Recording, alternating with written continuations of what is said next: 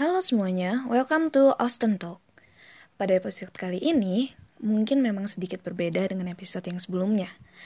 Dimana pada episode kali ini, aku bukan memaparkan sebuah pemikiranku tentang topik tertentu. Episode ini adalah sebuah dialog antar aku dan diriku untuk menutup tahun dua ribu dua puluh satu ini. Mari kita mulai. Halo Tias. Halo, apa kabar? Kabarku baik-baik saja sepertinya. Bagaimana tahun dua ribu dua puluh satu-mu? dua ribu dua puluh satu terasa sangat singkat, jelas, dan padat. Banyak sekali hal-hal yang telah kulewati dan kupelajari. Tahun ini seperti sebuah permainan roller coaster yang dimana ada fasenya naik, turun, belok kanan, kiri. Terkadang merasa takut, terkadang merasa excited juga. Apa sih hal yang paling membekas dari tahun ini? Tahun ini, aku bertemu seseorang baru yang ternyata akhirnya dia menjadi seorang pemeran utama dalam kehidupanku. Dan semuanya berjalan sangat menarik dan terkadang menyakitkan pula. Seperti apa sih dia? Dan bolehkah ceritakan sedikit aja tentang dia?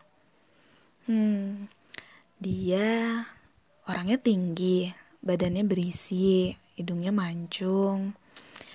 Beda sekali sama hidungku. Dia orangnya baik, pintar, cerdas, unik, humble juga. Namun dia tipikal orang yang misterius gitu. Mungkin karena orangnya basicnya lebih pendiam kali ya dibandingin aku gitu yang agak ya heboh lah gitu.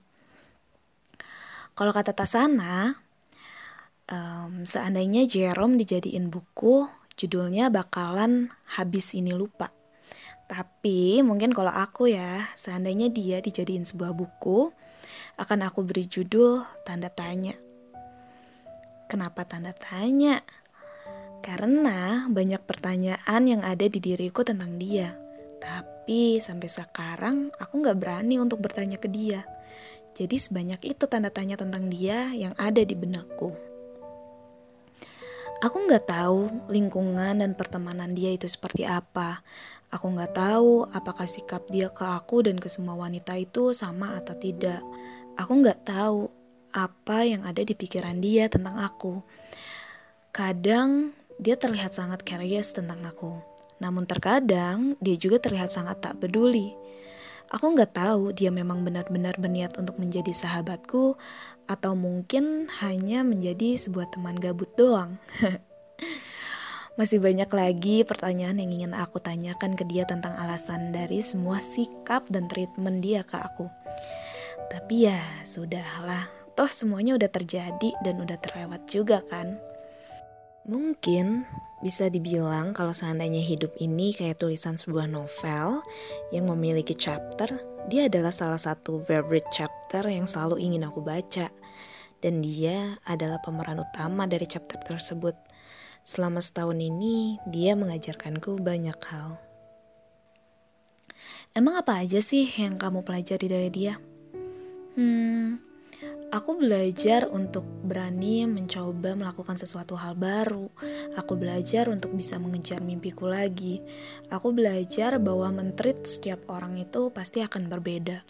Aku belajar untuk menjadi orang yang gak gampang nyerah. Aku belajar untuk menghargai perasaan orang lain. Dan aku pun belajar untuk mengikhlaskan. Hah? Mengikhlaskan? Apa artinya chapter ini gak akan berlanjut? Um, ya bisa dibilang seperti itu. Walaupun chapter ini sangat menarik, sangat banyak plot twistnya, sangat memiliki sisi uniknya tersendiri, tapi sepertinya chapter ini gak bisa dilanjutkan lagi. Mungkin karena yang pertama, um, tahun sebentar lagi akan berganti. Jadi lebih baik aku memulai dengan chapter yang baru. Siapa tahu, mungkin nanti akan ada pemeran utama baru dalam chapter tersebut. Dan alasan yang kedua, sepertinya yang pemeran utama kemarin, dia sudah menemukan buku lain untuk dia masuk ke dalamnya dan menjadi pemeran utama di sana. Ya. Dan alasan yang terakhir, aku sudah terlalu menyukai akhir dari chapter ini. di mana semuanya penuh tanda tanya dan abu-abu. Tidak jelas, samar, tak terlihat. Karena mungkin itulah hal yang paling baik untukku, yang tidak meninggalkan luka. Hmm, apa sih yang ingin kamu sampaikan pada pemeran utama itu? Hmm, kamu... Aku gak tahu kamu mendengarkan ini atau tidak. Ya, gak mungkin kali ya kamu dengerin ini juga. Kamu kan gak segabut itu juga kali ya.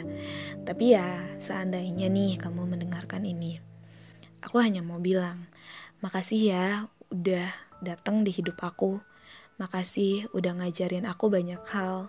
Makasih juga udah jadi support system aku selama ini. Walaupun hanya kurang dari satu tahun kita temenan, tapi banyak banget hal yang aku petik dari kamu. Dan karena mengenal kamu, aku jadi mengenal diriku lebih baik. Aku jadi tahu apa aja yang aku butuhin dan apa aja yang aku harus lakukan. Dan kamu nyadarin aku bahwa ya aku manusia biasa yang gak bisa menyenangkan semua orang. Dan aku tidak boleh banyak terpengaruh dengan omongan orang lain. So...